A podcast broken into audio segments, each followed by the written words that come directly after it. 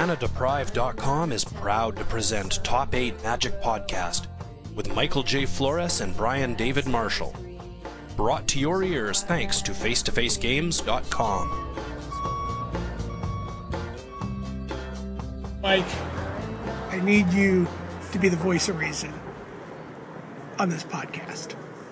I mean, that's never happened, even one time I'm, I'm in the just almost ten year history saying, of just saying this podcast. that I've spent the entire afternoon in a uh, in a dark establishment consuming adult beverages, Yeah, and I need you to have a steady hand on this. You've been at work all day. You've been a responsible adult, and I need you to just carry that through to the end of this podcast. I'm, I'm sorry, Brian. I actually had a drink before I came over. Even though I've been like teetotal for years, I don't know what happened this year. I've been, uh, well, you know, I don't think a week has gone by that I've had at least one drink for you know maybe the last month or two, which is odd because I didn't drink for yeah. for years. Uh, yeah, I don't know. Like just uh, I kept like there's been like going away parties and happy hours. Just want to be social. It's not like the one ring, it just calls to you, it just like No. scratches at your soul. I had a lone Corona Light tonight, so uh, I think that I think they probably know. I mean, the one night um, I drank, you know, two Baileys. Uh, this girl who works for me, her dog is named Bailey. So she's like, "Why don't you, why don't you order Baileys? Because after my dog." Because it's disgusting, is the only proper, appropriate response. Well, I don't know. I obviously have no taste for alcohol. Doesn't. But no, yeah. So okay, uh, I guess I'm I'm the sober one. you are, you are, you're, you're official dumb. official designate the sober I'm one. going to say ludicrous things, Mm. and then you have to rein me in and go, but Brian, explain to people what you might mean. So speaking of ludicrous things, we're nine ten, right? Like nine and ten. Yeah, I think so. I think I don't. I don't think the Knicks can maintain the, the eighth seed.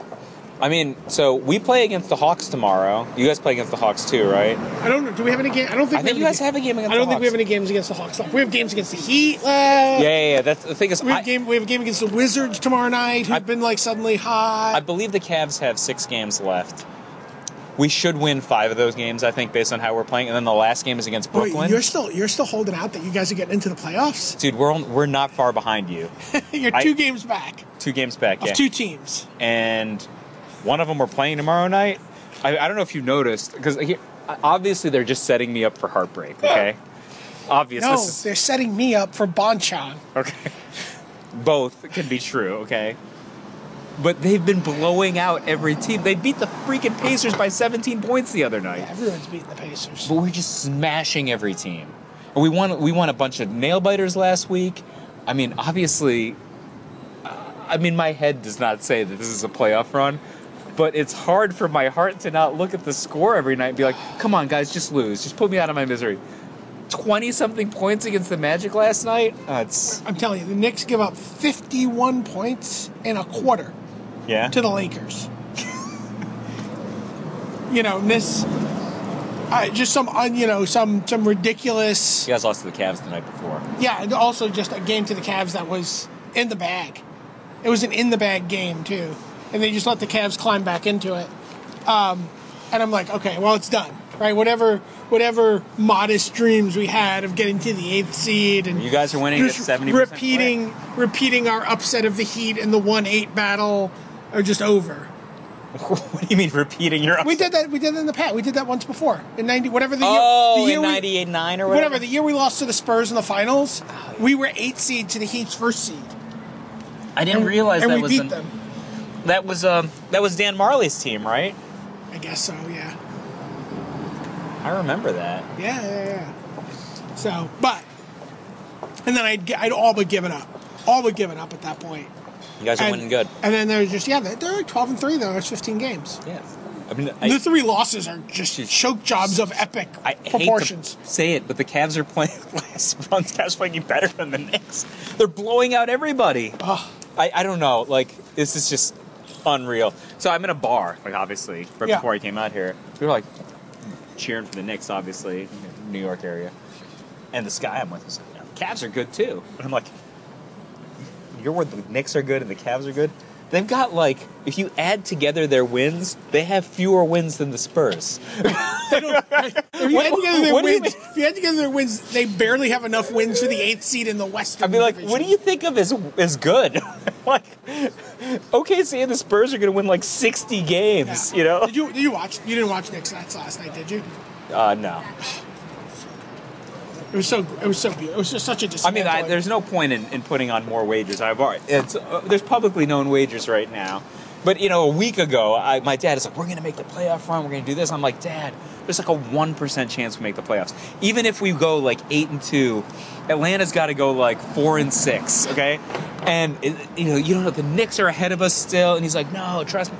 I, I think the, Kn- the Knicks have got a hard road. The, because it's just like just because they've got a- they've got Yeah. another game against the Nets, and they've got um, they've got a, a they're probably not going to beat the Heat unless the Heat decide to lie down. Or there's I going to mean, be they, no way. they've beaten the Heat multiple times they, this year. they right? play up against the Heat, Yeah, yeah. right? So, um, but I mean, you can't you can't think that they're probably going to beat the Heat. Okay, that's uh, I mean, I can. I'm drunk. I mean, the Cavs' last six games are against like five easy teams, and their last games against Brooklyn. At which point, Brooklyn will probably already be locked into their spot, which is you know a laydown job at that point. Right, right. So like that's the only reason I'm saying that. You know, obviously yeah, Brooklyn's yeah. beaten the Cavs twice this year, but you know it's game 82 is just they're like, oh yeah, we're gonna be five or we're gonna Yeah, be six, yeah. whatever. It doesn't matter. Just lay down. Um, so it's it's. I, I, if we're just nine and ten, it's- I, I, don't, I don't know. I, I would love to be happy for you. Actually, forget about it. I'm not going to win the bets anyway, probably. So Well, you might. If, I mean, if you get to the playoffs, that means we're Yeah. not in the Yeah. playoffs. That means you win your bet. I don't know. The Cats haven't locked yet. Yeah, but Don't we both have games against the Cats? I think so. Are you honestly telling me you, you, you think it's beyond the Cats to lose seven in a row? I mean, like, What's your- I want you to say that you think that the Cats can't lose seven in a row. I don't. I don't. I can't say that. Really? I can't say that. Yeah. The Cats are an eminently capable of losing seven in a row team. That would be the best possible scenario. I mean, we're only two behind, you know. Like, yeah, yeah, it's a yeah. It's been. It's a weird season. It's a weird. It's a This is- weird basketball season. disastrous season to watch. I'm like so glad I didn't get league pass this year. I mean, so I look at the scores the next day. I mean, maybe I would have just liked watching all these Spurs games. Yeah. because I just love the Spurs. Do you see that? what- Whatever that guy who bought the Kings, he's like, oh, we want to be this, we want to be the Spurs, but exciting. Eh, what is it? Like, it's not the point. his solution to life is to is to take Demarcus Cousins and Rudy Gay. That's not the, that's not how you build the Spurs, brother. like, well, so what we want to do is be the Spurs, but take a lot of inefficient long range twos. That's going to be our Yeah. offense, Yeah. and then maybe like not get very many rebounds. Like, yeah, that sounds a lot like San Antonio. Bizarro Antonio. So, Are uh, you, are you sad the cube's gone?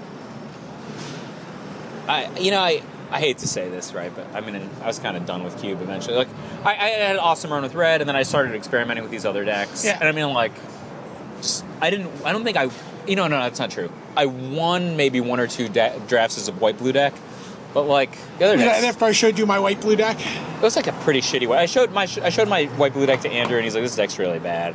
I won the I won the draft, and then I, I, I drafted one that was way better. I didn't win the draft. I mean, and I had a couple of train wrecks, like stone train wrecks. Like I only won a match because my opponent timed out train wrecks. Sure, sure. So like, um, and I had a couple of those, and I think it was just like, I, and then I lost a match to this guy where I was white blue. I forced white blue, and then he, and you know,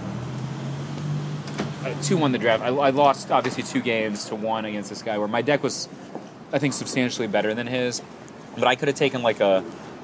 11th pick Fire Blast as a hate draft, and I didn't. Yeah. And he got me with the Fire Blast Sure. in two of the three games. Obviously. Okay, I mean, one game I'm, I'm on the draw playing for the draft, right? So I'm playing for the win. And I have Descendant of Kiyomaro in my hand. I'm like, like my hand is like literally like Silver Knight Descendant of Kiyomaro. I'm just going to smoke this guy, right? He's playing mono red. He's just like, derf, derf, sulfuric vortex, and I'm like, I have a zero percent chance of racing him, like, literal zero. I'm like, I have like a silver knight that does two points of damage. yeah, Eh. He's just like hell's thundering me, you know. Like my guys are coming in to play tapped. His guys all have haste, you know. He's like, oh, fire blast, you derp derp. I'm like, well, mm, there was one card. I mean, I've been on the other side of that Yeah, table yeah, and yeah. felt the way he's probably feeling right now. he's like, And I am the most powerful. yeah, the mage in the world. But I, but from my side of the table, I'm like, any freaking card but Sulfuric Vortex, asshole. Uh, I raced somebody's Sulfuric Vortex. Oh wait, no, somebody almost raced my Sulfuric Vortex. It's hard to tell. yeah, Like I, I yeah, I almost lost to this Lingering Souls guy, uh, because of my sulfuric vortex almost killed me. But then I just, you know, I think I ripped Urbrask, so I my guys had haste, and his guys came into play tapped. That's just how that card works. I did, I did one You want last. Yeah, I did one last draft before the uh, end of the cube, and I ended up being like white black. It's kind of like white black reanimator. Yeah. But it was just kind of like it was kind of like a just good a good white black deck with entomb reanimate So- and Elish Norn. Explain this to me. How come in non-powered cube, like Entomb is always in the like eight picks in, Entomb is still in the I pack don't know. all the Let me time. tell you something. I like so I just entombed Bloodgast. Like I can't tell you how many times. Like I like I took entomb and attrition out of the same pack. I just entombed knowing I was going to wheel attrition because I had Yeah. a Bloodgast. I was just like, okay. I'll win just- that draft? Oh god, yeah, yeah, yeah. So I'm, I'm winning the draft, but I'm like playing this guy, and this guy has literally all the wraths. He's got wrath. Who cares? He's Good got luck, yeah. catastrophe. He's got uh, merciless eviction. He's Hmm. got hallowed burial. Love guys cares about merciless. Yeah, yeah, and hallowed burial. Hmm. So he's just got this whole thing going on, and I'm like, we're playing this game. We're both pretty land flooded, and I'm like, I've played a uh, blood gas, and I've played like uh, the knight of infamy, so I'm getting in for three, and he's. He's, like, he's white black. No, he's uh, what the hell was he? He was blue white. He was blue white black. He was Esper. And so he like he does something. He like wipes the board with one of his wraths. I have a blood. Ga- I have I have nothing in my yard. He, oh, he hollowed burials. So I, I lo- I've lost my blood gas. All this stuff's going on. He reanimates or he animate deads my knight of infamy. And then I'm like play dr- play land. Say go. And he untaps. And he draws. And he goes catastrophe, naming lands right? So he's just got like a night. All he's got is a night of him for me, Is Arnim getting you? and he's just like he's like catastrophe naming lands. I'm like, okay, I've got this flagstones of Trocare and four more lands in my hand. You win that one? I destroyed him.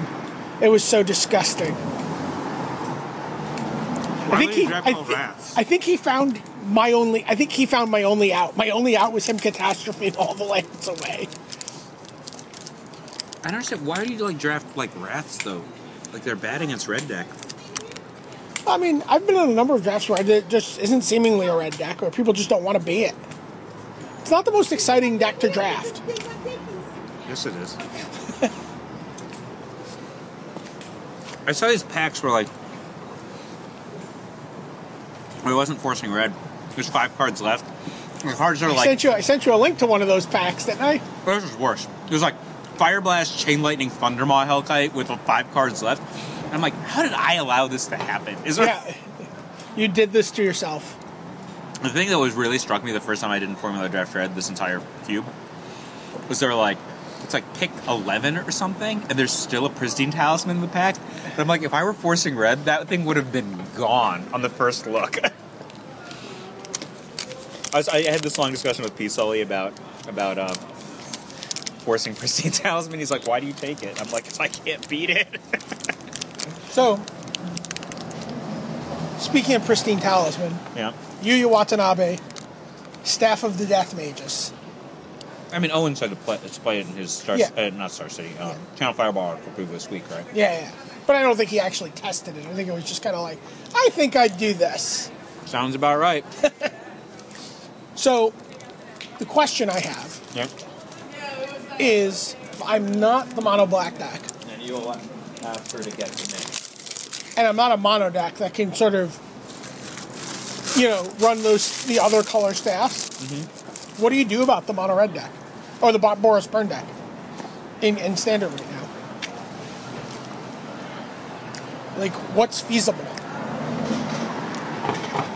I played a lot of that deck right after um, Hey, I'll go ahead and come up. VD made top eight of the uh, LA Open, I think, two weeks ago. Okay. Because um, Yeah, what's it? I don't think we were actually podcasting over this; we were discussing things. Yeah, yeah. And it was like during a stretch where I was just like, I'd won like six straight cube drafts or something, and I was like, how come I'm not good at magic? I'm only good at cube. I'm like, you're like, you're not good at cube, you just force mono red. Which is true, I'm not good at cube, I just force mono red because when I draw, draft other colors, I'm substantially lower EV. E So I was talking to P. Sully and stuff, and I'm like, should I just try to play mono red and standard? Maybe I'll be good at it. He's just like, yeah, sure, that's what you should do in life, you know. So I played BD's deck some, um, or talked to him about it about Yeah. on Twitter, and uh, that deck's lands come into play tapped a lot. Like you're off curve a lot. Yeah, yeah. Like, like you can't cast an Ash Zealot on the second turn off curve, right? Wow. So, I mean, obvi- I'm sure VD did way better than me. Like, you know, on the run. Yeah. I mean, I only probably played like a dozen games or something. right, right. But I mean, you're not coming out. Your cards aren't that powerful. God forbid your opponent has the card Farika's Cure in their deck. like even before Staff of the Death Magus, like it's just like a kick in the face Farika's Cure. Swamp, Freakish Cure, Game 5 Life. With the Swamp Staff of the versus- Death Mages. Yo, I'm just doing the math. Four, Swamp. it's four. yeah, it's not five. Yeah, it's four. So It's just five. It's just emotionally kicker. It's emotionally You get five, an yeah. emotional kicker of one life. So, um, I mean, I think that deck kind of beats itself. Yeah, okay. But, uh, why is They put, there no? three, put three people through to the top eight in China, right?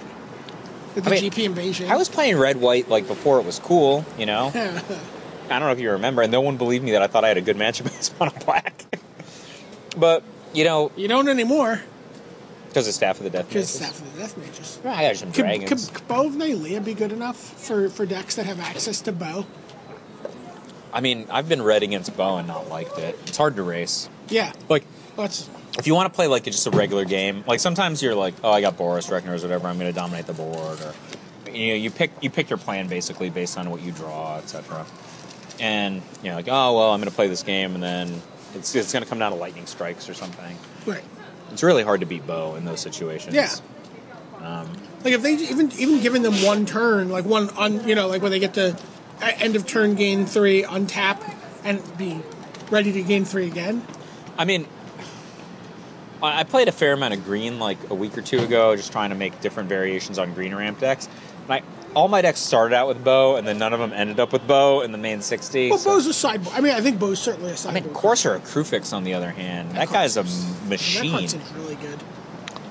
Yeah, he's good. Um, I don't know. uh, Why? You think that Red White is the boogeyman? I don't think so. I mean, it was the Boogeyman this weekend. That's all. Blood Baron of Viscopa is the Blood Baron of Viscopa is the format as far as I'm concerned. Like uh, I, I was playing, I was playing like a lot of mono black aggro, and I have no problems beating the red white decks. I, I like I, I read in Gabe Carlton Barnes. So we didn't talk about this. Gabe won PTQ with mono black aggro like a month ago. That's how long it's been that we we've Jeez. cast. So he's like, oh yeah, red white red white's a bad matchup.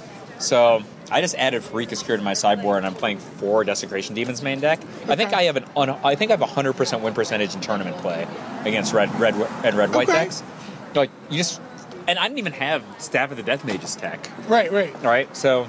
and you just slow them down with Farika's Cure, trade some cards, and cast a Desecration What do- Demon. what do you it's Farika's really Cure? hard. Anything. Just an Ash They're Zealot. Ash Zealot. Sure. like whatever. Like if their deck has eight guys and four of them are Ash Zealot and four of them are are Chandra's Phoenix, I guess then they have four Mutavolt. Right. Freakus Cure hits all their guys, and so you just like don't die. Like not dying is awesome, and then like you know what's also awesome? Herald of Torment.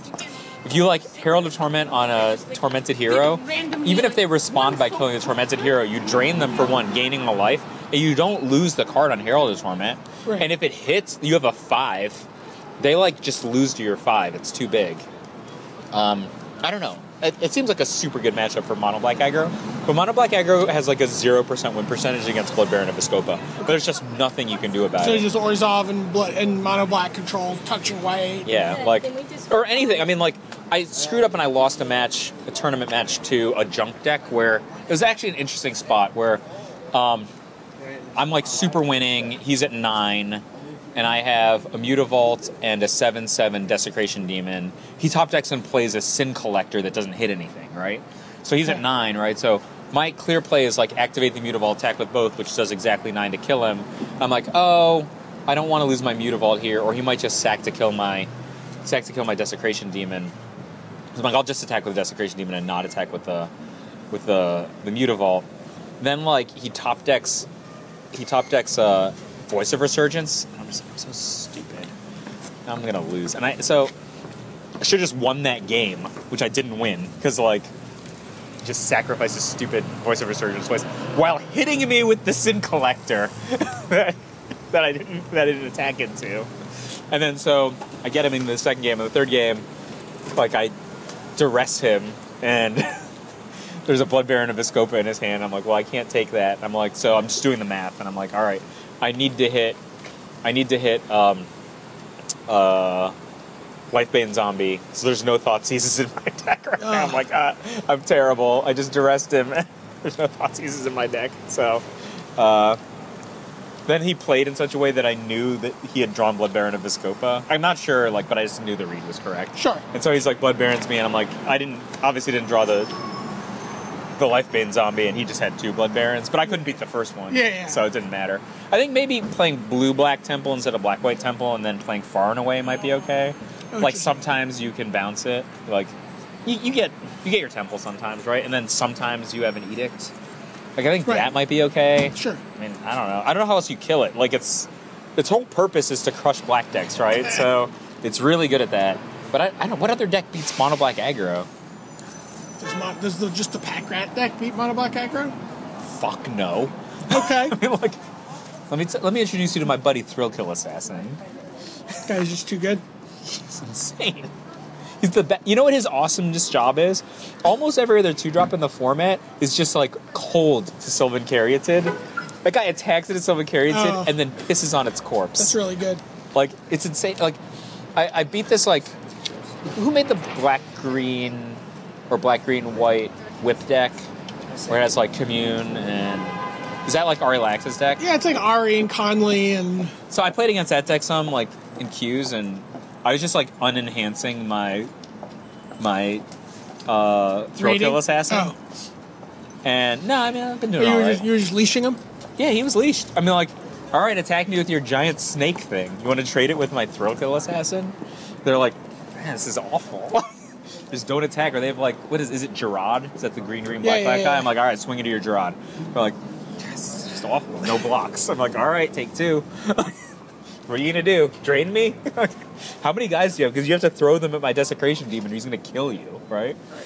I, thrill kill assassin is insane. I, I don't know how people have not been playing him for a year. Like I mean, they're still literally. not- I, mean, I don't feel like they're still playing him that much right now, even after. I mean, seriously, screw red white aggro. It's just blood baron of Viscopa that holds. Mono black aggro is insane. It's just like you lose. Who cares about pack rat? Like you could play pack rat if you want, but Gabe said it was bad, so I didn't play it. And all, and then uh, Larry Swayze said not to play Painseer, which I used to be playing.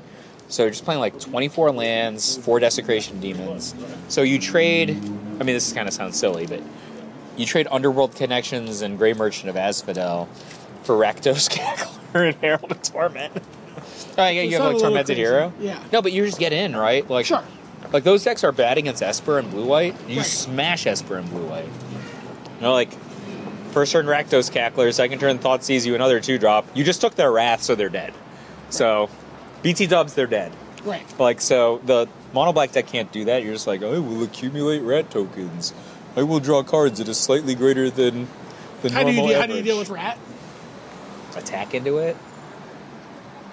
Okay. I mean, like they have doom blades a lot of the time, right? Right. So you have ultimate prices. They might have ultimate prices, but their ac- their deck is actually really bad against uh, against Herald of Torment. You just go over the top. What are they going to do? It's a five x. Right. You can't respond to it, right? You respond to it, you, s- they still get the three three. Yeah. and the drain is actually pretty relevant. Like I know that sounds silly, but it is. No, no, no, no, no. I- I've, I've I've played a lot of Herald of Torment in, in Limited. draft. I, I know. And like you just you just wait on your Thoughtseize to get their Grey Merchant. The only thing the only thing that can dig them out of most of these games is the Grey Merchant. So you just wait until they're going to cast it, Yeah. and you just kill them. I don't know. I played a lot of mono black aggro against against uh, mono black devotion. It's not like it's a super easy matchup or anything. Like I'd much rather play against red white. Or it's really much rather against play against Esper. But it's like pretty easy. The the I mean black white control and junk are different because they might have blood baron. After sideboarding, you have Erebos and they don't. I mean, if you're Erebos has been shockingly good. it's unbeatable in this matchup. They Yeah, yeah. can't kill it. It's like your Blood Baron of Viscopa. Actually, I don't know. I, I've been thinking like maybe you're supposed to side Erebos in against Blood Baron to turn off their lifelink. That's not terrible. The problem is you can't keep enough bodies on the table. Like usually, like the decks that have Blood Baron can kill a lot of guys. Sure. So like it's just I don't know. like this horrible neck one. It's like really bad.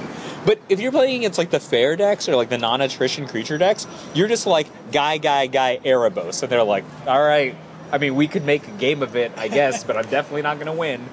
So I was playing against KYT, right? So I'm like, you got the KYT in the Grand Prix. I think you should play this mono black aggro deck, and and he's just like, all right, play me. This is for Cincinnati or I don't remember from some standard Grand Prix, and he's just like, all right, I'm just gonna be a stone asshole and play a deck of all prop black and buff cards, right? So like main deck Fiend Slayer Paladin, etc. Okay, that's the deck he decides to play against me.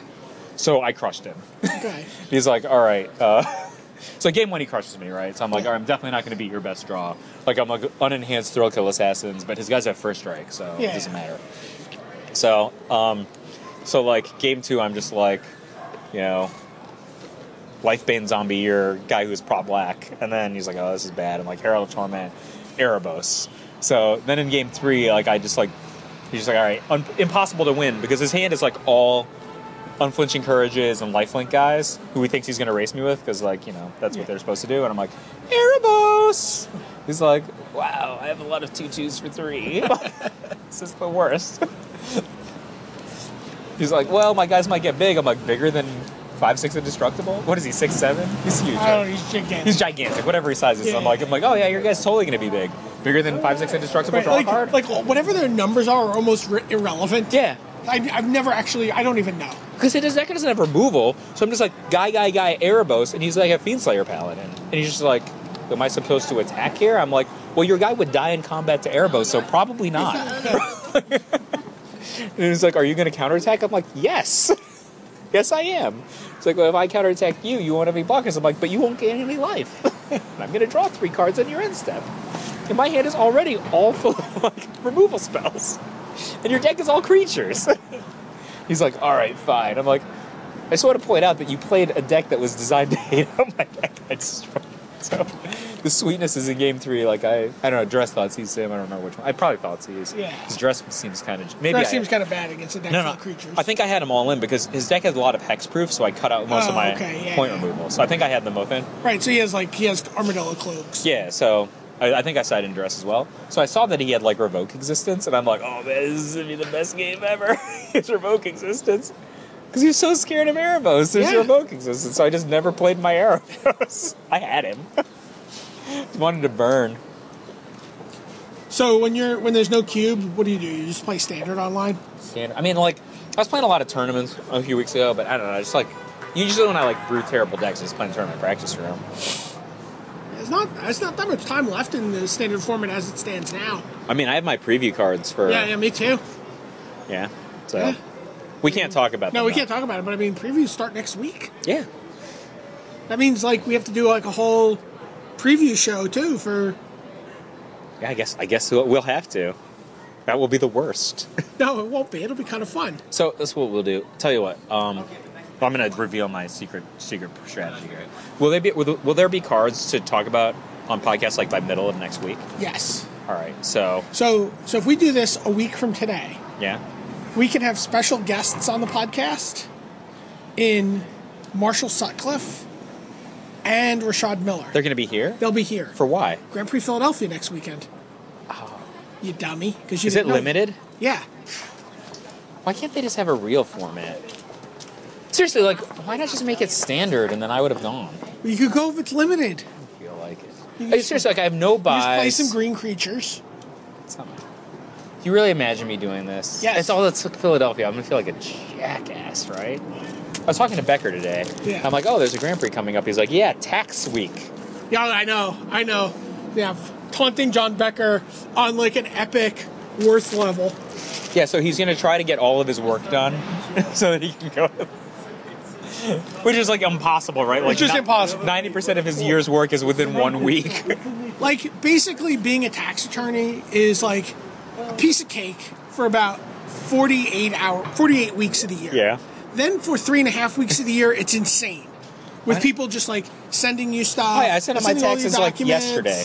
yeah exactly and then for the last half week of the year it's people who are your clients Stone who have been- jackasses, you who mean. have stone jackasses Like who've me. been hit in the head with with like you know uh, you know, tire irons and have been staggering with a box of wrinkled receipts Yeah.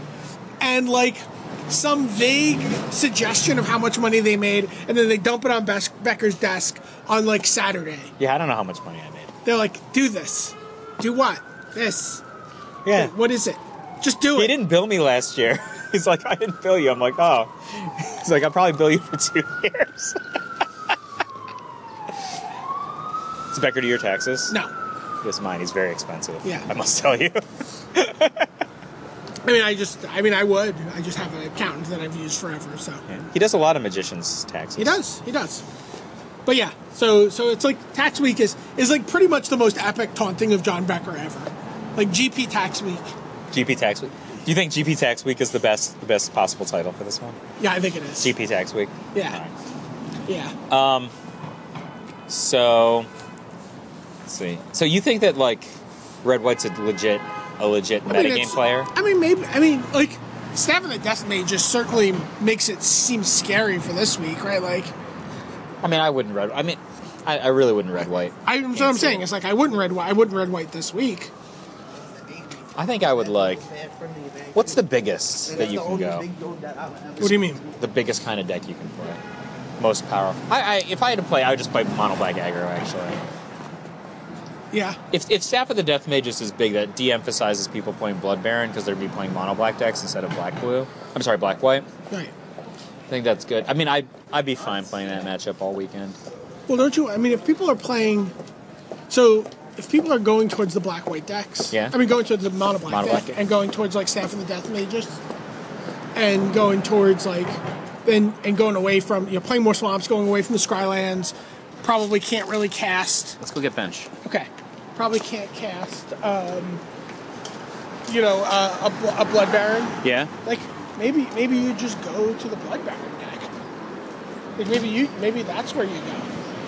Oh, so you're saying that like you think that red will be so far disincentivized because of Yes. because of Staff of the Death Mages that Yes. it's just like forget that it exists. yes. I mean, anyway, the Blood Baron deck can comp- contend with red anyway. Right. I mean, it's better than mono black, I think.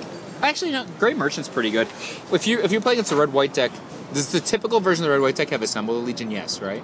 I don't. I'm not sure. That was my ace when I was playing red white, but I, um, I mean, it was cer- it was cer- early on when you would see like those those decks play against the black decks. Like, Yeah. Assemble the Legion was the was the trump card. after sideboard. After sideboard, right? yeah. But uh, Chris Bakula said like he had a very good record against Assemble the Legion, just trying to race them with Great Merchant of Asphodel. So I I'm not even sure.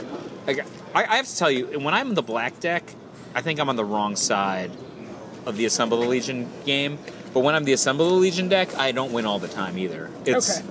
I, I think that if I were going to play a black control deck, I might go all swamps to maximize half of the Death Mages, no Scrylands, four Corrupts. Because then you win the mirror match. Okay. Sweet in the mirror match, So right? sweet. Over the top. You have like four Grey Merchant, four Corrupt, and then maybe play like Erebos and Whip of Erebos. I don't know. I, I like Black White a lot because I'm very enamored of Whip of Erebos plus or uh, Obsidian. Okay. Also, I own those cards. I feel like that was an investment that I made, so I have to summon those them sometimes. So what, what I really want to do in standard, Fenix. Well, we are supposed to do Fenix against uh, against Perforos, right? We never did that. Okay, so here's my FedEx deck right now. There's a, uh, by the way, Canadian listeners, this is going to be a terrible deck, so just tune out for a second. Go, go ahead, Brian. I want FedEx, Faded Infatuation, Mnemonic Wall. Copying. Mnemonic, no, mnemonic, copying mnemonic wall, so I make a mnemonic wall and get my Oh, I get it, faded yeah. infatuation back. Yeah? Yeah. That's your, That's my that's your deck. standard deck. Yeah, and then I'm going to FedEx you with all my walls. Tell you what, do you have those cards? 'Cause I'll Yeah. play that in FNM. Oh, yeah? But I'll report about my 2 3 finish. I can build that for you. yeah, I'll, I'll run that. Yeah, I actually own all the dual lands, so I can, I can supply those. yeah, myself. yeah.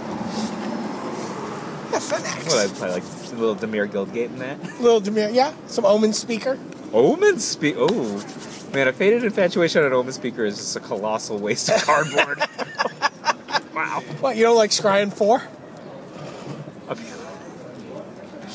What do you mean like? You don't like that? You don't like it? I mean, that doesn't make It's you two happy? separate scries, right? Yeah, but you're not gonna. I mean, Like, First of all, I you just can't. gotta do If the you've got another Scry two coming, there's no way you keep those two cards. Do you even play Scry Lance, or you're, just, you're so rich? You're You got so much Scry. so rich. I don't even need Scry Lance.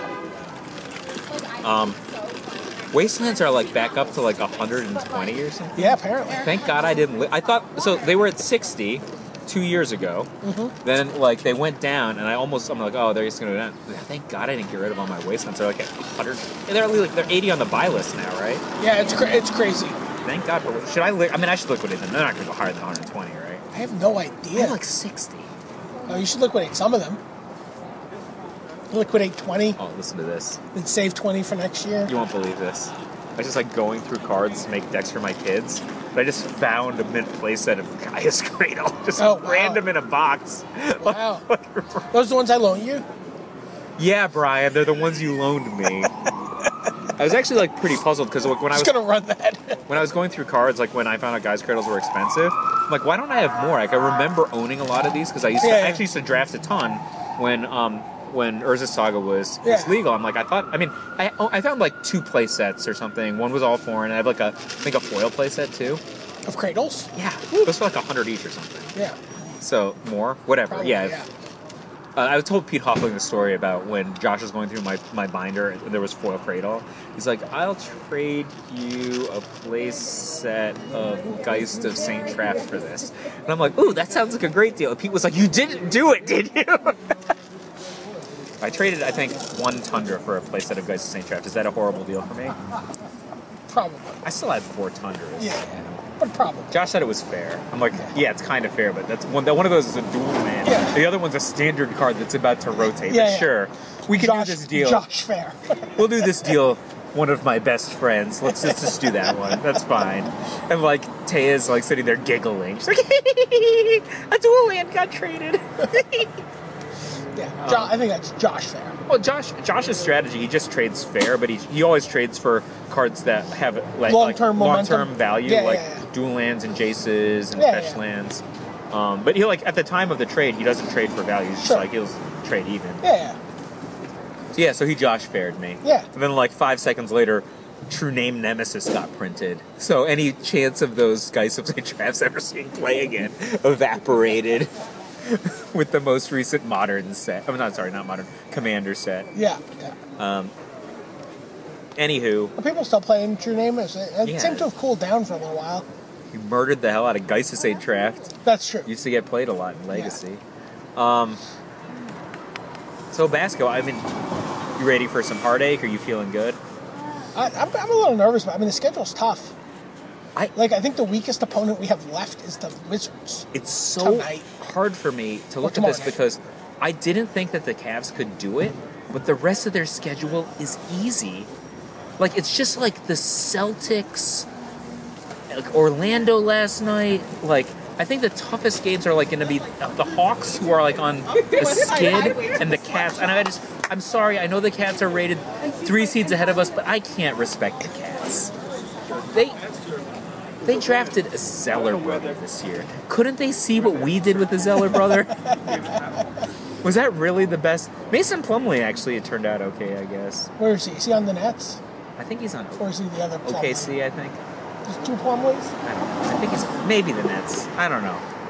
The rookies this year were awful. Hardaway's been great. Um, you know, Hard- who's good? Hardaway's been terrific. Della Dovadova, the Australian kid the Cavs have. Oh yeah, Yeah, he's like almost an average NBA player. He's like, that's not that bad for a rookie. yeah. Pl- uh, Plubby loves him on account of he's Australian. Of course he does. So Are you uh, are you going to see Captain America this weekend? uh, I don't know if you saw my tweet, but Winter Soldier and then Winter is Coming going to be a cold weekend. I didn't see that tweet. That's a good tweet, right? It was a good tweet. There's a lot of stuff going on. There's there's too much. Like I, I, I think TV is actually getting like really like survival of the fittest. There's like too much Yeah, good I mean, TV. it's good and bad. Like I watched I watched the series finale of How I Met Your Mother back to back with the series finale of Psych this week. Okay. I never watch Psych, and I only intermittently watch How I Met Your Mother. Like Apparently- Psych is a show. For, it's like a perfect example of a show for me. Like Psych, 15 years ago, Yeah. would have been like must-watch television. Yeah, it would have been like Thirty Rock, right? Right, it would be like, oh my god, I can't miss Psych. Now Psych is just like, oh, Psych's on because There's not a Law and Order rerun I can watch Well- while I'm falling asleep. Psych hasn't been maximum psych for me. It would probably about four years. Yeah. But like four years ago, psych was just truly outstanding, and it's not the kind of show that you would have expected to watch on the USA Network. Sure. And even since then, I mean, it's had its moments. You It know, has. I just- yeah, like I just- it's. I think it's a perfectly watchable show. Sure. Uh, and I, you know, I thought the s- finale was okay. Do you watch Suits on USA? I do Network? watch Suits. which I find to be a very good show. I, like it. I, I, I'm, I'm shocked. I, I feel like Suits feels like a show that should keep like getting cut.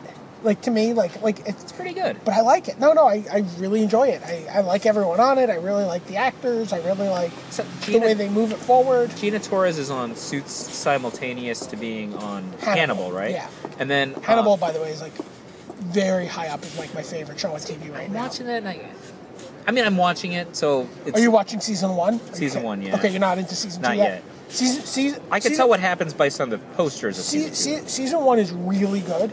Yeah? And season two is freaking great. So It's like it's like next level. the trope is like he keeps feeding people to people, like, oh, let's come over to dinner, and they're eating people. Well, he's Han- I mean, it's Hannibal Lecter. But that's what he's doing, Yeah. Yes. right? Yes.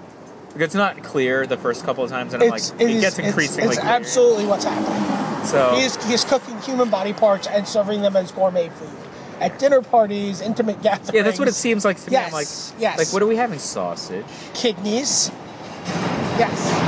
That's absolutely what's happening. So yeah, it's Uh, a it's a little disturbing. It is. It is. It's like I think it's gorier and more like transgressive than a lot of shows on cable. Actually, like I think it pushes the boundaries further Do than you even like, some cable do you like shows. Vikings? I haven't watched Vi- Vikings. Is uh, um in my queue. Do you have uh, Amazon Prime? It's free. I for don't. me. I, I, I have to get Amazon Prime. it's like so I eight have- dollars. Like it, Yeah, yeah. I just you have Marvel Unlimited, right? And you had it before me. Yeah, yeah. Yeah. So any so just public service announcements to people out there listening to this podcast, even those who don't quote read comics end quote. If you don't have Marvel Unlimited, you're not doing it correctly. The first thing you should buy on your entertainment budget for the year is Marvel Unlimited. You could have gotten it for thirty dollars this year. Yeah, for the insane. entire year. It's like Insane. the value is unbelievable yeah. right? Like, if you just bought Hawkeye as a new comic, which you should do if you don't have Marvel Unlimited, because Hawkeye is insanely good, it would cost you more than the thirty dollars for the entire Right. back history of the entire Marvel universe. You should definitely buy Marvel. So like, even like all these people who don't read comics, like. Uh, Matt Sperling and Ari Lax are like on Twitter, like, "Oh my God, thanks for recommending Lock and Key. I don't really read comics. Right, right. This is so good, right? Um, you should read Lock and Key if you don't read comics. It's really good." um, Steve Satan was like, "I can't read Lock and Key. It's too scary." My kids read Lock. and Key. Well, my kids are reading Walking Dead now. There's a lot of ape ray in, Lo- in Walking Dead, but my Yeah. wife, you've met my wife, so Yeah. my wife was like, "I don't care." whatever. we'll have to learn about it somehow. Was it my seven years old son? Right, is where he right. was like, he's like, Mom, oh my God, they gave the little boy a gun. Can I have a gun? Oh yeah, it's like, I'm going to shoot somebody who is cheating, who you slept with behind daddy's back. I'm like, yeah, great, great. it's fine. Let him read Walking Dead. Like, yeah, that's that's my family. you can see that, right? Yes. Yeah. Yeah. I mean, you just acted it out. Like people just hear it, but you actually Oh, no, just that's- did that's like really you what just it- did a whole like little stage play. literally like out of bed. You're supposed to be in bed. I was reading Walking Dead. Like Can I Mike, have a gun? Mike kneels down to be his son, Yeah. and then he stands up and he puts his hands on his hips to be his wife. yeah, that's about how it goes. Yeah, You think like, there's a lot of not great. So my my wife is is studying TV, and she says that like the way producers look at TV shows is way different than the way we do. Like they don't care if they're good at all. They just care Of if course they not. make money. of course. But really, if you were a TV producer, I w if I were a TV producer, I'm like, oh, I would want to make something I like. Well, I mean, I think you see different examples of that, right? Like obviously, FX, like FX network, has Yeah. taken a different approach, right? Like they're clearly like, look, we're just going to make really good shows, and we're going to make shows that we like because it makes money. But do they like leverage like Fox resources to lower costs or something like that? I, I don't know. I mean, I think they just like they. I think what they really leverage is just like creators who want to tell stories. They probably get Because like, she's like, you know, if you don't get hundred episodes, you're a failure. Like that's like, Well, I mean, it's it's different things. no, no, Like, they can't hit syndication. Yeah, rights yeah, at yeah, under yeah, yeah. hundred episodes. Yeah. So like, she, she's like, really, really interesting I mean, just a different perspective than the way I would look at it. I mean, like to me, Arrested Development is near the pinnacle of how good a, a television show is. To me, she's like worst failure in the history of television. Because like it costs so much money, Sure. and it, it produces you know nothing. Sure, but Netflix obviously thinks differently. Right? Netflix has a different a different I mean, they did something. metric. Well, I mean, well, if you want to talk about Netflix owned and operated show, you know they market Arrested Development today as a Netflix owned and operated show, which not- kind of is, kind of isn't. Right. But like their their their measurement is different because they they they're, they can directly tell you. Did you did you read the Um, uh, did you how read the much money article they make. about Netflix data analysis? Yeah, of course, I understand how it works. No, did you read the article about they they just did a whole article about like Oh, I've, I haven't Like- read a recent one about. Yeah, it. yeah. So they, they ba- they just did this article about like their their their data division, which Yeah. just analyzes how people watch shows, like like like That's how the, they picked House of Cards. Or, yeah, yeah, like the idea of like House of Cards being the show really designed to be binged. yeah. And like they they actually track like one person, like they once the show goes live. They have like up to the minute, like how many people are watching right now, how many people have watched Should I how go many work there? episodes. It would be insane. You should go there and then buy a TV series from me. Um, you should buy, buy wife from me So I. they they did uh, they had one person Yeah. watch the show in one minute longer than running time for the show. Oh, yeah? for the entire That's season awesome. for season two. I, I, uh, I was thinking about this. Tell me this is a crazy idea. All the different disparate ideas that I've ever had for comic books or stories, like over like maybe like the last ten years, maybe. Yeah, Um, did I ever tell this when uh, we went to go do a show and uh, I just I'd been spending like two years writing a book and I was like with I was with one uh, uh, with OMC and I was just like this thing I wrote spent like two years on it and it's just crap. He's like, oh man, I just totally I had the same revelation like a week ago. I'm just like, I was trying to explain it to Becker, and he's just like, that's just everything people think are cool. I trying to explain it to my wife, and she's just like, this is incomprehensible. And I'm like, but I just spent two years of my life working on this, and I just think it's bad.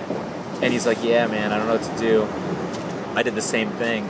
So then OMC like leaves leaves his computer to like go do a like a floor interview or a feature match, and I just like wrote this like lament of OMC's life on his computer on like a text file, like on his computer, and he came back and he read it and he's like, "Who wrote this? Who wrote this?" And he just like s- starts crying and he's just like, "This was better than anything I've ever written." it was like it was hilarious. But yeah, so I, I had a lot of ideas. So I was thinking like, what if I just like split them up into like like every individual idea is actually okay like Yeah. but like maybe you should like put them into a universe or like a cohesive narrative that like they break down and i just like wrote like a bunch of kindle singles and just put them under somebody else's aegis as fan fiction so like go in on kindle worlds and like be like you know i'm gonna compromise and this is now a mongoliad spinoff what do you think you think that's insane I mean it sounds it sounds insane at some fundamental level. but like, there's That just doesn't mean it nothing won't else work. happening to these stories, right? Sure. And like, I already, I mean, I, I could R.L. Stein them. You know what I mean? Like, I know the the path to some of these universes. Right, right, right. And let's be honest, the bar on fan fiction ain't high. I don't know. It's just something I was thinking about. Yeah. And I'm like, I don't know. I kind of want to be a fiction writer. I, I don't really have the talent for it though. Yeah, of course you do. If you read, I mean, have you read like successful fiction? Yeah. It's, it's Not great. I mean, not that it's not great. I mean, it's just the the standard for what is good. And I don't even mean this in like in an insulting way. I'm just saying like It's not high. it's not that high, right? It's just like you just have to convey your story in this clear, like compelling way. But so what I'm saying is, if I if I wrote Kindle singles, right, or if I Yeah. wrote like more like like punchier, shorter things, like they didn't have to be this sustained length of like a novel, right, Sure. or like a long running comic book series or Yeah, yeah. something. I think that you can distill down the ideas that are fundamentally inventive, and then you just sustain them long enough for like for this story, and Sure. then you can walk away, right? I think that that's the I I don't know. This is something I'm thinking, but it, you know, obviously, this is easy for you to say. You've written like a lot of. s- I'm, I'm, things that seri- I'm seriously, I professionally seriously successfully- want to write a novel in the next six months. You told me you were going to RL sign one, and you didn't. I'm, I have one, and I'm go. I think I'm going to. So yeah, this is something I'm like deeply thinking about, and I'm like, uh, I'm kind of also kind of thinking about what I want to do with the next phase of my life. Oh, you yeah. know, so Heavy thoughts for a podcast. we haven't casted in a while. I don't know. You, you're about to turn the corner in your professional career, right? Yes. I'm excited for you. Yeah. I mean, we'll see.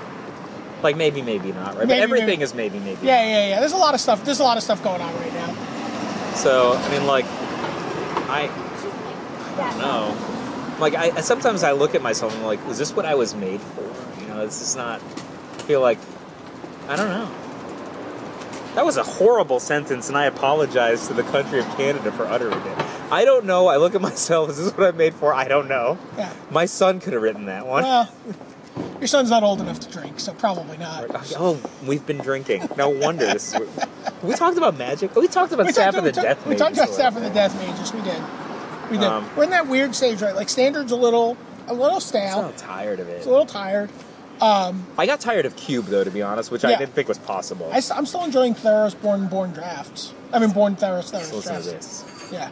They You done a s- draft? They switched the season in the middle of Cube, so I'm accumulating tournament wins, and then all of a sudden you're just like, oh, you now have two tournament wins. I'm like, how do I have two tournament wins? I'm like, what? Did you not get to your 15 QP? I didn't get anywhere near it. Like once I got to five tournament wins or something, like I realized that they had split off the first three. Like I I don't know how many I won in total. Like yeah. I didn't play that many, right? I won over 75% of the cubes I played. Yeah, but- yeah. I mean, maybe I won seven, something, something. Maybe I won five. I don't Yeah, know, yeah. It doesn't matter anymore. Once I realized that they split the season after I'd won like the first two or three, I was just like, I'm just never gonna get there. Right. Right? So, I mean, like, I actually plotted it out. I'm like, for the if I played, I'd have to like win two cubes a day for the entire run of the cube in order to queue this way, which is not realistic, right? Like, I didn't even play every night, right? So. Right. Usually, like, I think my most I played was I. Pl- I think the most I played was I. I won three in one night, maybe. I was That's up until pretty good. like five on a weeknight. This Yeah. is like not. I couldn't see the next day. Yeah. yeah. So I mean, like, this is not healthy. Yeah. and are you, so I mean, when you're playing Magic Online, are Um, Yeah. you able to functionally do something else? Like, are you able to like, let's just say you were watching a TV show, are you able to like watch that show and actually like take it in and draft? I always have the TV on, but I actually have to play like super, super concentrated. Like, I'll, I'll just give you an example, right? Yeah. So the first time I forced blue light, I went two one, and the reason I went two one was we had a new computer, and I didn't, I didn't adjust for the trackpad. This is gonna sound really stupid. On the last turn, my opponent's definitely dead me. I have a Gideon, Yeah. and he has a Mutavault. Okay, he's on six, and so he's gonna have to chump block my Gideon with the Mutavault. But I draw the Dalkin Shackles that turn, so I can take the Mutavault before he blocks. But I pass through my attack, so Yep. I'm like, all right, this is horrendous. Okay, um, hopefully he doesn't have Fire Blast because that's the only way I can lose. Because I can do the math. I'm like, all right, just don't have. All right, Fire Blast. Fuck you. Right, But it's my fault, right? If I, that's like the. ca- I mean, and that's even. Are with- you still dead to Fire Blast? no, I would have killed him. Oh, but it does can he just Fire Blast you before you kill him? No, he has to do multiple things, Oh, okay, including the okay. fire blast. Okay, okay. So I only lose to fire blast. All right. Sure. So, um, like I think I know some of his cards. I don't remember. Yeah, yeah. Like I think I like Yeah. know some of his Gotcha, cards I or gotcha. something, and like, but I like do the math, and I'm like, yeah, I can only lose to fire blast here. Or, no, the reason is because he's tapped out, right? So, um, So all he can do is sack two mountains. yeah, yeah, yeah. So basically, what happened is like I- he's not he's not at six. He's like I'm attacking with multiple attackers, but like because I draw the Vidalcan shackles, he can't block my. But then he has to like fire blast my other guy, and he's tapped out. Yeah. So like I can only use the fire blast, and then he, whatever kills me. So um, the uh, but I mean that was like a one turn thing. I was just like cursing for the next half hour. And my wife's like, "Is something wrong? Did I do something?" And I'm like, "No, fucking trackpad."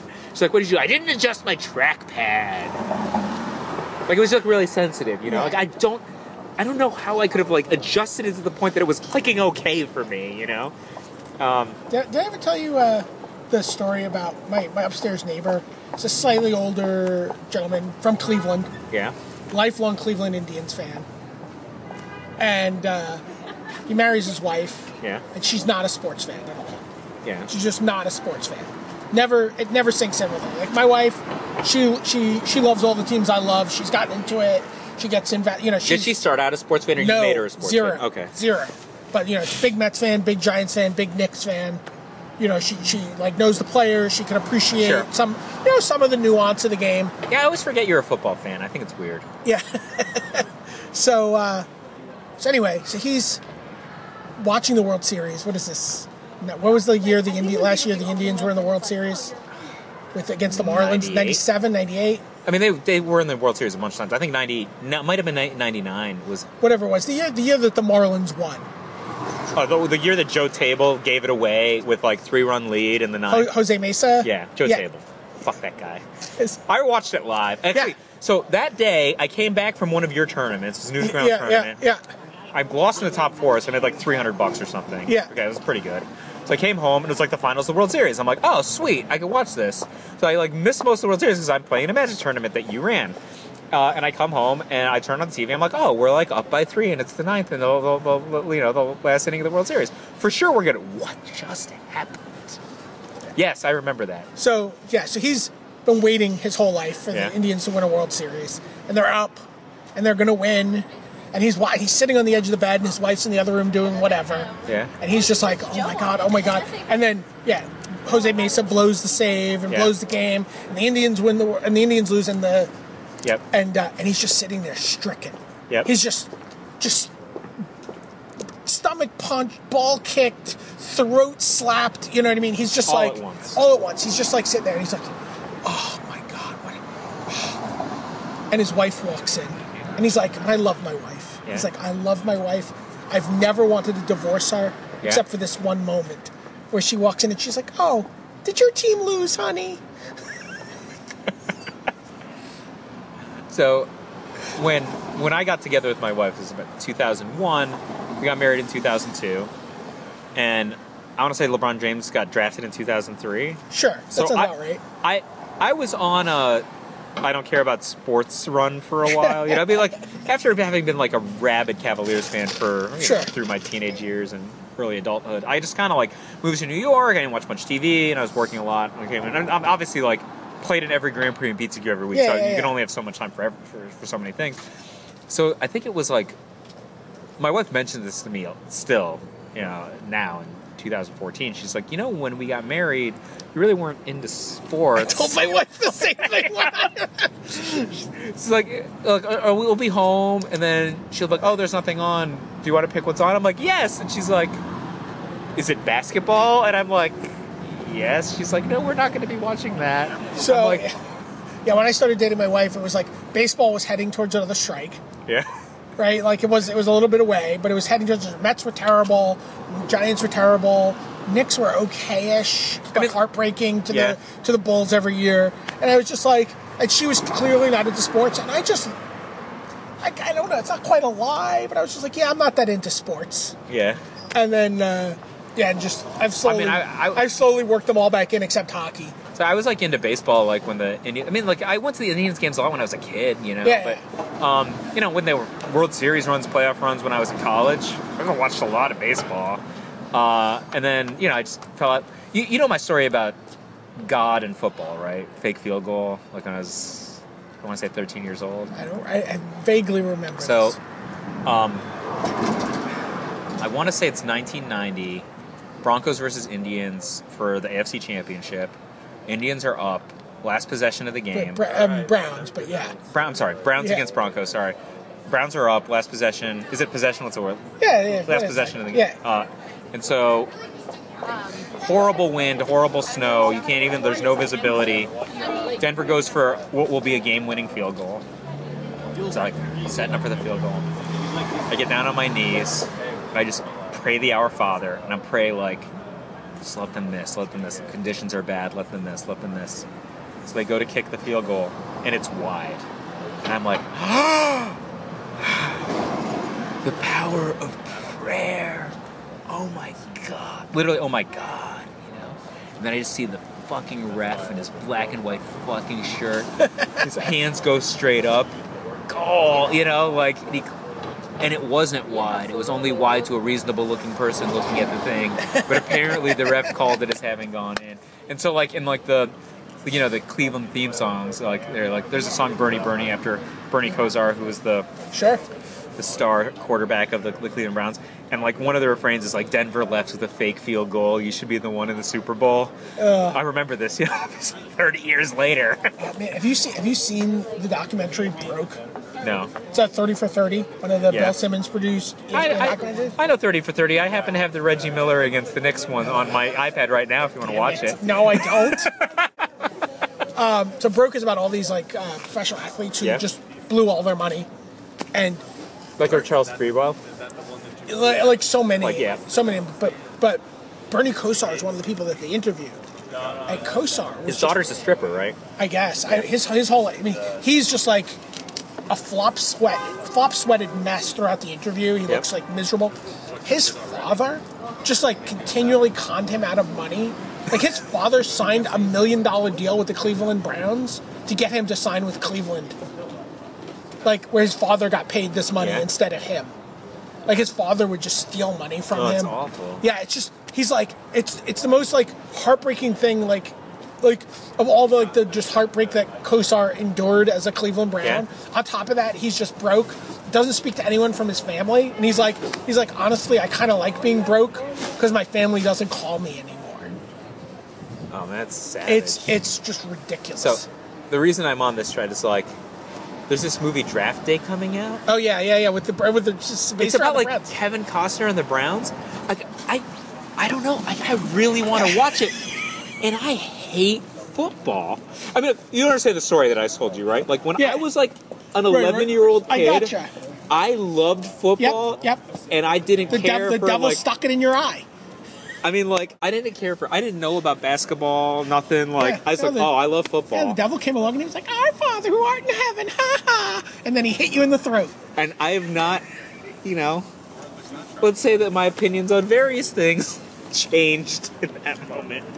One of which was football and the Cleveland Browns, so age 11, right? So, I mean, it was like the worst, right? So the, the Browns leave, and people would all like make fun of me when the Browns left Cleveland. I don't care. I Right. don't give a hang about football until I go to the Super Bowl party at Brooks' house, and it's the freaking Baltimore Ravens winning the Super Bowl like five minutes after they left, and Bill Belichick somehow this some kind of Pat Riley Genius. slash Greg Popovich of coaching after he's oh I'm not a Browns coach anymore. I'm just gonna transform myself into Phil Jackson Popovich. Uh, uh, For those of you who don't uh, follow the basketball, Phil Jackson and Greg Popovich are very good coaches. They could coach you to an NBA championship. And they can at least certainly get you to a second round playoff. I mean, like, series. I mean, I- easily, like, a, like a, the, just if you just went to Denver and took a team of like Luis Scott Vargas, Patrick Chapin, Conley Woods, and like, um, I don't know, two Matt or three, Place. Matt Place, uh, you they, they would win. 47 games in the West, coached by Greg Popovich for sure, right? Like Conley would be spot up threes, you know, like L- LSB would be like the KG point So- so- guard. So, so, so- somewhere Conley's like, well, actually, in college, I did shoot a lot of threes. Like Matt Place would be like a defensive wing specialist, you know, like all, all they only do one thing each. Sure. you know, Chapin would like penetrate and kick it out to an open Conley Woods. Conley's not super mobile, right? But Yeah. he gets in his spot. like he has this one move. no, he's got to. I mean, no, his one move is to take open threes. but Chapin's just getting in there. He's like, oh, he's drawing double defenders, kicks it out, you know. Yeah, you know what I mean. Greg gotcha. Popovich could easily coach, you know, the Dire Wolf staff to, to The easily. Denver Dire Wolves. The Denver Dire Wolves would be like easily.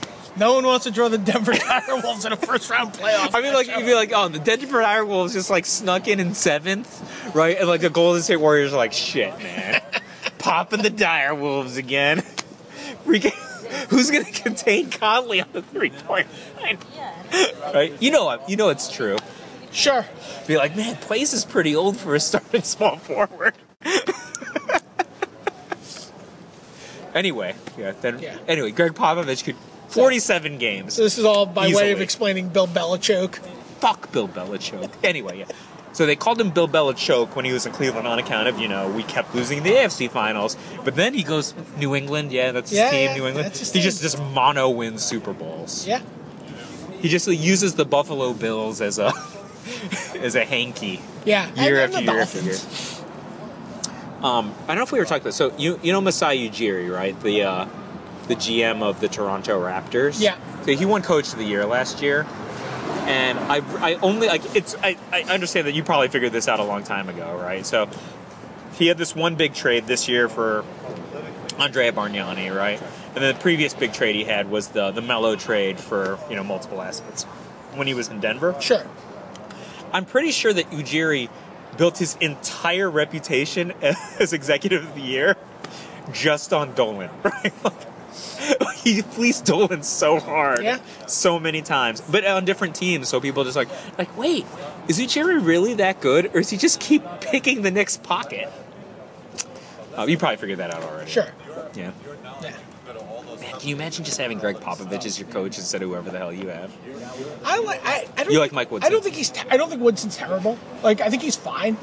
Like I mean, I would like to have someone else as a coach, but I don't know who. But I don't. But I don't know who. That's the thing. Like I don't think. I don't think he's. I don't think he's any worse than the other options available. Like, you know, like they keep talking about replacing him with Steve Kerr. I'm like, is Steve Kerr going to be that much better than Mike Woodson? The only way he's going to be better is that he's in sync with Phil Jackson. I mean, like, you know, Steve Kerr's a super fave player of mine. He was a Sure. longtime Cleveland Cavalier. Sure, but I mean, do you feel like you feel like this guy's a, a slam dunk?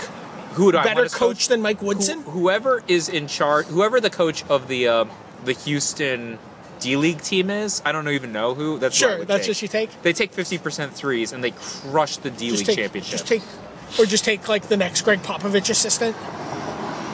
I mean, I had the last Greg Popovich assistant as my coach right now, and he stinks. right? So um, Land- Landy Ho thinks that like Mike Brown is maybe like a good assistant coach to Greg Popovich, and just not good Sure. enough to be a Yeah, head they coach. got some more. But like whoever's running It's at 7:30. Houston's D League team is in. They take fifty percent threes, and they win all the D League games, Yeah. right? Like so, the the criticism of Houston is that their offense is predictable. Like the the whole notion of players like, I don't know, Antoine Jameson and Amari Stoudemire is that power forwards who take mid to long range jump shots confuse defenses, right? Right. That's the, that's the whole thing. Sure. You know. And then Houston's just like, no, we don't take two point shots we take dunks, layups, and threes. And you think like, oh well, that's a really predictable offense. Surely it will be easy to defend Defe- them. yeah. And the reality is, Lamarcus Aldridge, one player on the Por- the Portland Trailblazers, has taken more two point jump shots than the entire Houston Rockets this year. And the Houston kind of insane. And Houston has the best offensive differential in the entire league. Like they're it just turns out that no, you don't have to take shitty shots. Right. Like, if I mean, granted, their personnel is insane, right? Like Right. they have like the best power. I mean, uh, uh, you know, one of the best centers and one of the best Yeah. um, shooting guards in the league, and they've they have good backup players. So, and obviously, like if you had Tyson Chandler, you know, that's not the guy you want to run an offense through. I mean, he's a spectacular basketball player, but have, you, have you watched any Knicks games by the way? yes, Uh, obviously. You watched Stat lately? He's been playing better than he's been playing his best in three years for sure. Yeah, yeah, yeah. Yeah, I mean, he's still. Why do they call him Stat? They never call him Stat in Phoenix. Why do they call him Stat? What does that It mean? stands for stand tall and true or something like that. Or, Does it I stand know for it's some, like it's some punch a fire punch a fire extinguisher. Yeah. I mean, I don't know. Like the Knicks should be on paper, right? Yeah, I mean, they, they, they had a bunch of stuff go wrong for them early in the season. I don't know. I mean, I, I really think the biggest thing that went wrong for them is exchanging Jason Kidd for Andrea Bargnani, one of the best players for one of the worst players. I, I, I get the thing that I was just excited for last night was Sh- I like I think a lot of what the Knicks were counting on this season was Shumpert, and he just played terribly for the first half of the season. Shumpert played okay. For the first half of the season, I said he played Yeah. terribly. He's been playing good lately, and last night against the Nets, he had just the uh, just the game of his life. What I don't understand is, I understand you guys playing this game of chicken with Jeremy Lin, right, and then losing the game of chicken. I honestly kind of understand that. Yeah, I, I actually had But- no problem with that. But why would you let Landry Fields go? It wasn't expensive to keep him. That's a. I have it no doesn't make idea. any sense. He's like super good and doesn't cost very much. What did he want? Seven million dollars? I don't, know. I, I don't Like think they nothing. like. I don't think they actually liked Landry that much. Why? He makes too many shots. Too don't know. reliable. I don't know. Doesn't make enough mistakes. I Doesn't don't turn the know. ball over enough for I them. don't know. mean, like Landry's like literally just a super solid guy. Makes two point shots at a good rate. Plays decent defense. Doesn't make a lot of I don't know. mistakes.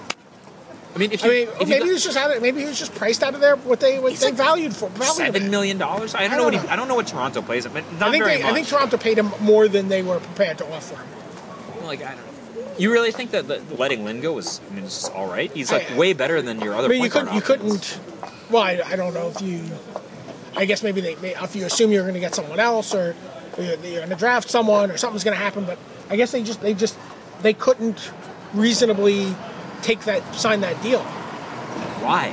It was just set. I forget how it wasn't it structured in some way that it just. Yeah, it's Just like, like- backloaded in the back, like two of the five-year deal, or it's Yeah. expensive or something. Yeah, yeah, but yeah, yeah. Who cares? I don't know. Your team know. already employs Amari Sotomayor and Well, that's And- part of why you can't, right? Like, Carmelo Anthony and Tyson Chandler. Like, who cares? Your valuation of your team is insane. I mean, Lin, Lin's okay. He's not. He's not a superstar. Oh, I'm not. First of all, it depends how you define superstar. Sure. You want to define superstar in jersey sales? I think he is a superstar. Yes, I agree. I agree in that sense. I agree. But I mean, whatever. But I in mean, terms of like offensive efficacy, he would he would be in the top five on your team. All right. Sure. So, um, like you have one of the best centers. Okay. Then you have like overrated other forwards who are pretty good, and your guards are very weak. Uh, In terms of a pl- in terms of a playoff team, is that Sure. not? Uh, I mean, I, I, I, th- I think I'll, I'll put Hardaway and Shumpert up against. other elite backcourts? Yeah, Which which backcourts in the East do you think they compa- compete with? Toronto. Yes. Toronto's way better. I, well, not not well. I'm, I just said Shumpert and Hardaway. I didn't say point guard. Oh, I, I guess you just ignored Felton. Yeah, this ignored Felton and Pigroni. I think that Pablo's okay. He's okay. They're He's good. okay. They're okay. I, mean, mean, it's like- obvious. It's obviously their big, their big, their glaring weakness moving forward. I think it's. I, so I, I'm actually curious about this. I would say that Melo's having his best season ever this year. Absolutely, he's Played been really he's well. played played phenom played played uh, a style of basketball contrary to what his critics accuse him of. an elite three point shooter this year. elite three point shooter, a rebounder, capable of getting assists when when necessary. Like he doesn't put up gaudy assist numbers, but like when he's double teamed, he's kicking the ball out. Substantially above average play, I would Yeah, give yeah. him, right? Yeah, I mean, yeah, like, yeah. not superstar level play, but good, very good, okay? I, I would say I, I think I think he's I think he's a an elite point guard away from superstar level. I think- like if he had an elite point guard, he's actually just however you he's wanna- in the discussion for MVP this year. However you want to parse this, I would say he's comparable to Kobe's better years. Okay. However you want to parse that, right? Sure. And he's like he's still a gaudy scorer. Yeah, Okay. yeah. Like, but uh, uh, the reason one of the big things that, that I draw ire around Melo is that Melo's obviously very good. Okay, he's Yeah. very good. But the thing is, like, when people talk about what a superstar Melo is, I'm like, it's just he plays the same position as both KD and LeBron. It's really hard to take that as like a serious comment, right? Sure. Because like either of them is literally twice as good on the floor as, as Melo on his best night, right? Sure. So it's just like, yeah, he's an elite three point shooter, great. He certainly doesn't affect every single possession on both ends of the floor like KD and LeBron do. Where he doesn't have LeBron's pure athleticism, and KD is like, he's just like Kareem Abdul-Jabbar at this point. Wherever he wants to stand, Go back go back through the old podcasts and find me and Steve talking to you about tar- tar- Durantula. Uh, first of all, I don't like KD, and I still don't. and um, we're- I, I would like to remind you, we want to go back in the podcast. What is my? I never said he was not quote a good basketball player. What did I say I didn't like about him? Do you I don't- remember? I don't remember. That he's soft. Okay. Who's that guy who's with Stephen A. Smith on that show you say I should watch? What's Skip that- Bayless. Yeah, he says he's soft too. Okay. Neither one of those guys understands one whit about basketball. I don't understand how they have a show and I don't. Maybe if I just say that everyone's my friend, uh, bring back my hairline a little bit and yell a lot, I could be on E Yeah, ESPN. That that sounds anyway, like an accurate my, uh, friend, my assessment. friend LeBron James bought me a houseboat, and on that houseboat, told me, told me, he is opting out of his contract this year. Whatever. Anyway, um, but I do think he's soft, and I'll tell you why. Right? There is no possible way that a guy of his height, no matter how good he, he is, should be able to conscience the fact that Kendrick Perkins has been the center on his team for three playoff runs. Okay, you're six feet eleven. Don't get don't get listed at six feet nine, so that you could play small forward. Okay, Right. you're a six foot eleven god of basketball. Your job is to be on and against Tyson Chandler, Sure. Dwight Howard, Sure. dare I say, Andrew Bynum. right? Seriously, like, it- it's so unfair, right? Like, um, it- just like Kevin, um, uh, Kevin Garnett, like playing, playing, po- and for that matter, Tim Duncan. Right. Both Duncan and Garnett played played a position down so that they wouldn't get out- guarded by elite centers, and allowed them. I mean, they're both super good players. Don't get me Sure. wrong, but. If KD wanted to play power forward like LeBron does now, and like Melo does a good portion of the time, I would be less critical. But he plays fucking small, okay? And he's the size of a center. That's that's ludicrous. He's like the inside game of Kareem Abdul-Jabbar. Like watch how he plays. Just automatic from mid-range. Nobody else plays Yeah. like this in the entire league. Yeah. Okay. Not even LeBron. Okay. Plays like KD offensively in the entire league, and half the reason is he's every time they lose a game and Kendrick Perkins watches as whatever guy he's supposed to be guarding walks past him into the paint to lay the ball up, that's Kevin Durant's fault. Sure. Do you not agree with? I understand the guy is an offensive marvel. You know who else is an offensive marvel? Kyrie fucking Irving. I played the same level of defense as Kyrie Irving.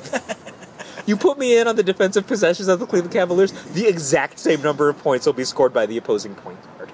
Exact same number. True or false? Uh, I'm gonna say false. I'm just gonna say. Yeah, I'm gonna play more tenacious D than Kyrie. That's right, right? You're right. I'm gonna spit in his eye. My dad played college ball, and he said, "You go up for a layup, you spit in their eye." That's what my dad taught me about basketball. Oh, there you go. You learn something new on the Top Eight Magic So, podcast every day, uh, yeah, or every three weeks. Play. We would go play pickup ball. So I mean, it's not like my dad is a athletic marvel or whatever, Yeah. but me, like you know, a 14 year old me and my dad playing pickup ball against other children like, on the playground. He's like, "We won again." Adult. You're spitting that kid's eye, Dad. He's like, like a 13 year old kid, his little brother against me and my dad. My dad, who's like, you know, I don't know, 40 or whatever, and played college basketball. yeah. By the way, I'm taller than he is, so that should tell you something. But you know, you know, it's like you know, he could make like 60% of his foul shots. so, so next Thursday, Cats Cast with Rashad and Marshall. Cats gets cats cats cats is cats. Cats is cast. Cats is cast. I want to say yes. I'm gonna make sure that I'm not. Son- oh shoot, I can't. What? I have a couple's dinner date Thursday next week. Wait, what? Yeah, I did. This is a true story. It's like a magic couple. Yes. It's my upstairs neighbors. Oh, okay. The, the sharks. Yeah. Okay. It- It's not even that I can't get out of it. I mean, I don't want to. There are, you know, Yeah, my, yeah, my no, of wife course. and Shark set it up. Yeah, yeah, yeah. So, like, uh, make sure Michael's free on Thursday. Can we do a different day? Have them come Probably. in a day early. They are coming. in. They're coming in Thursday morning, and then they're we're going to Philadelphia Friday. They'll be back on Monday. So it'll be We, around could, we, Monday. should, we have to do some other kind of cast next week. Then. yeah, Have them come in a day early. they can't. Doesn't work. Scum. Yeah, That would be sweet, though. yeah. What do you think? You guys think? In your heart, Yeah. eight, nine, or ten for you?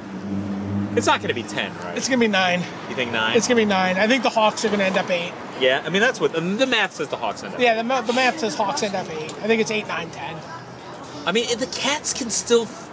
You really don't think the Cats are capable of 07? I, they are capable. I I haven't looked at their schedule. I haven't looked at their schedule. I don't know. Who I think they have to play both of us if we want it. That's two wins off of them, right? maybe. But seriously, like, I looked at the last stretch. Like I'm like, if the Cavs go eight and two, and the Hawks go four and six or whatever, we're in that spot. Like, here's the but thing. I thought we were going to lose to the Pacers, and we beat the freaking. But then we lost to Brooklyn.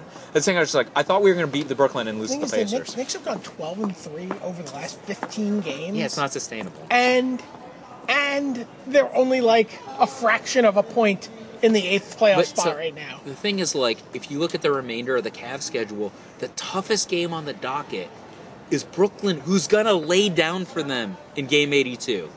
For sure. What, wh- why would they possibly try? I have no idea. Right? I mean, I- like, the Cavs have, have the Cats and the Hawks, right? Right. W- The Hawks game is a must win. If they lose this one, then the Hawks Right. are probably locked, Right, right? right. So they have to win this one. Right. But then the rest of they got the Cats. The rest of it's like Orlando, the Celtics. It's just not teams that are gonna, not even gonna try.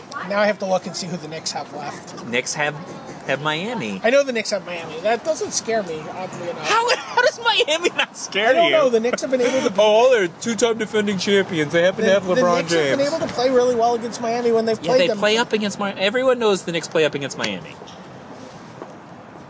How come they didn't play up against Miami in the playoffs either of the last two years? I mean, I mean, you're not scared of them though. Who do you got?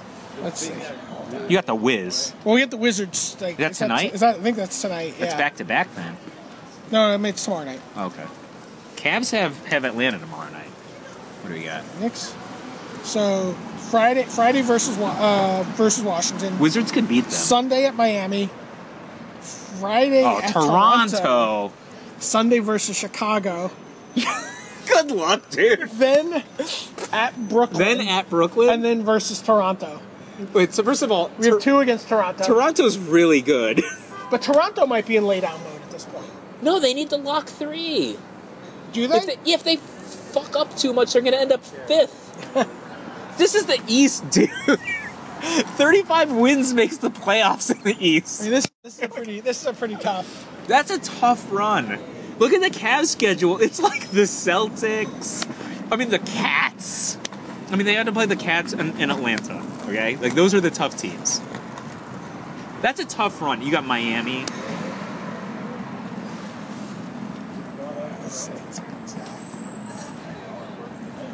Why did you Google that? Why don't you just, like, click NBA home or whatever on the I site? don't know. All right, so Cavaliers schedule.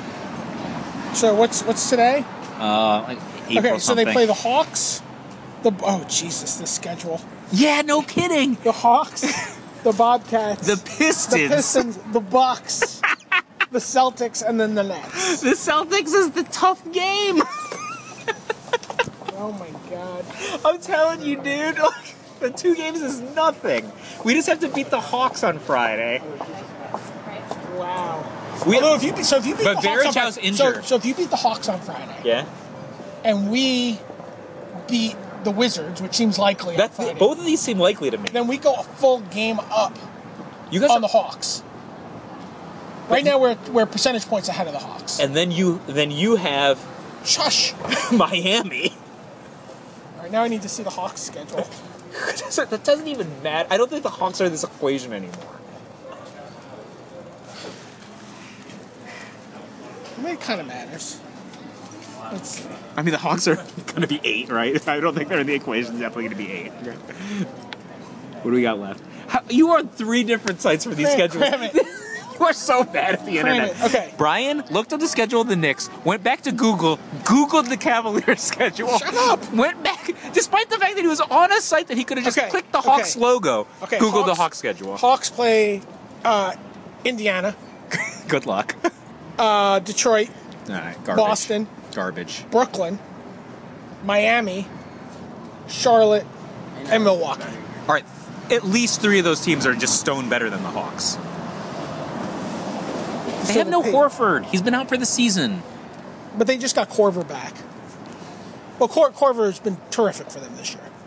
I mean, they were in third for the good first third of the season.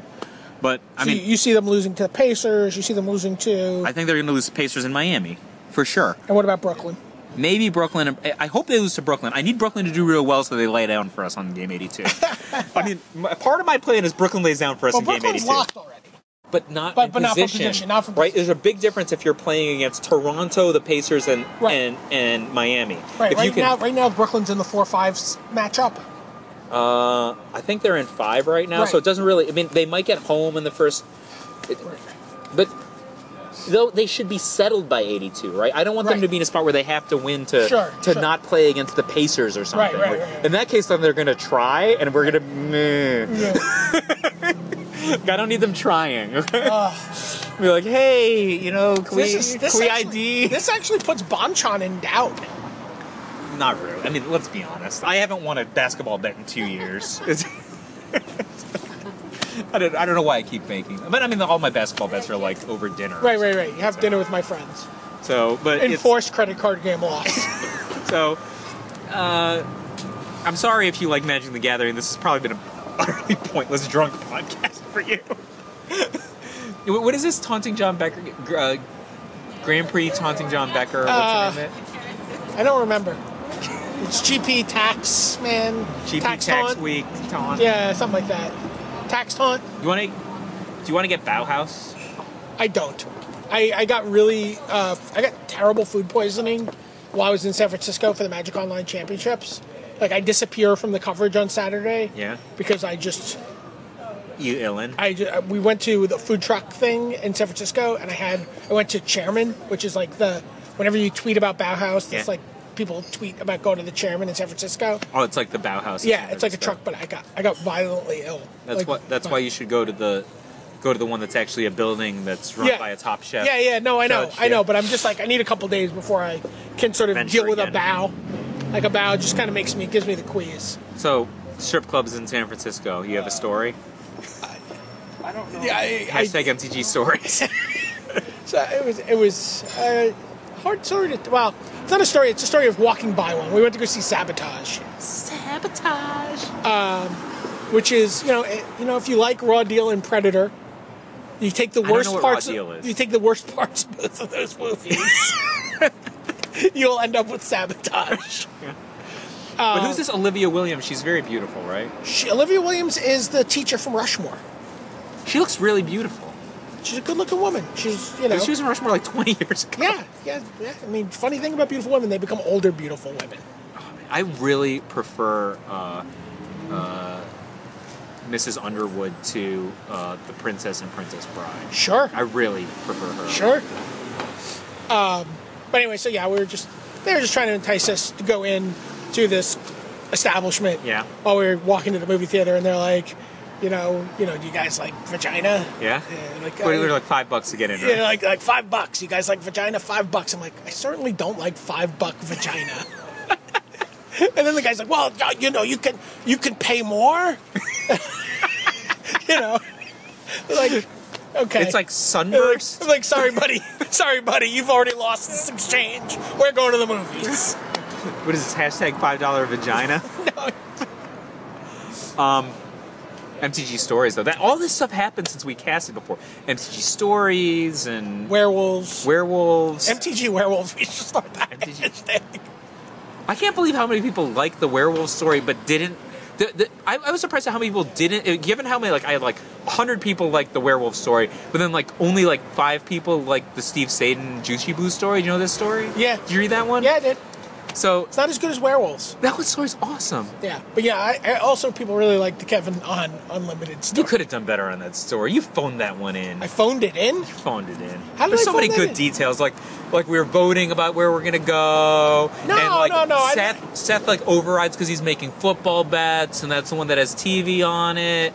No, the, the whole the way it was set up was that we, Kevin On's like, no, we're not going to go to Applebee's, Yeah, and then I we know. and I then was we there. just no sir Kevin and we go to Applebee's. Like the jump cut there is important. Like the details actually dilute the All right, impact. so t- you tell me if you like the Juicy story. So it's Juicy Juicy Blue States. I think I think the story was too subtle. You think it's too subtle? I think it's too subtle. so. Anyway, everybody knows the story. So all the people who played the deck, me, Mark Schmidt, and Julian, make top eight. Only lose to each other. I beat Mark Schmidt round of eight. It was actually the first top eight Magic podcast. Yeah, I eventually lose to Julian in the finals, and I'm like, Julian, you know, good job or whatever. He, although he offered me the vi- the win for my box, Yeah, right? yeah. So I'm like, no, can beat this stupid child. I did not beat the stupid child. Who we're having dinner with tomorrow? Tomorrow, I'm having dinner with Tomorrow, him. yeah. Are you gonna go? I don't think I can make it. I got to check. So, um, so I'm like, Julian, WTF random land in your sideboard? He's like, yeah, I never knew what to side it in, so I would always side out my main deck land for my sideboard land. like, this doesn't make any sense. So I had, I had to sit- land on my side where I sided in like control matchups, right? But, Right, right. Like, this didn't make sense. We're playing boomerang decks. You wouldn't side in a Dem- Demir Aqueduct in Right, boomerang right, matchups. yeah, yeah. It's stupid, right?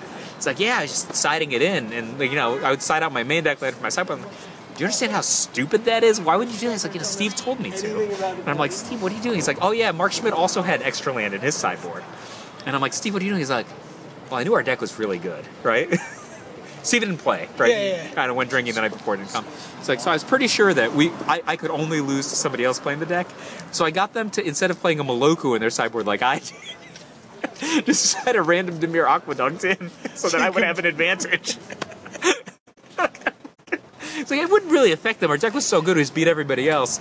But I knew it would eventually come down to mirrors, and I would have a Maloku, and they would have a land. Boomerang there to be I would boomerang to mirror aqueduct. I mean, that's like the greatest story, right? And like nobody, I don't, Yeah. people didn't get it. Yeah, I think the nuance of that just got lost in print. They didn't get like that. We were really just going to beat everybody else, but other than each Yeah. other. Like, Isn't that also the one where you forgot how legendary works? yeah, but I won the match. Okay. Even though I didn't, I forgot how it was.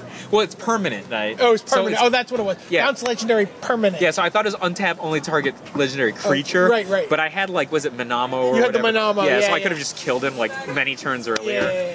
Yeah, so um, yeah. I, all I remember is me whispering into the podcaster. Permanent. Permanent. the word of the day is permanent.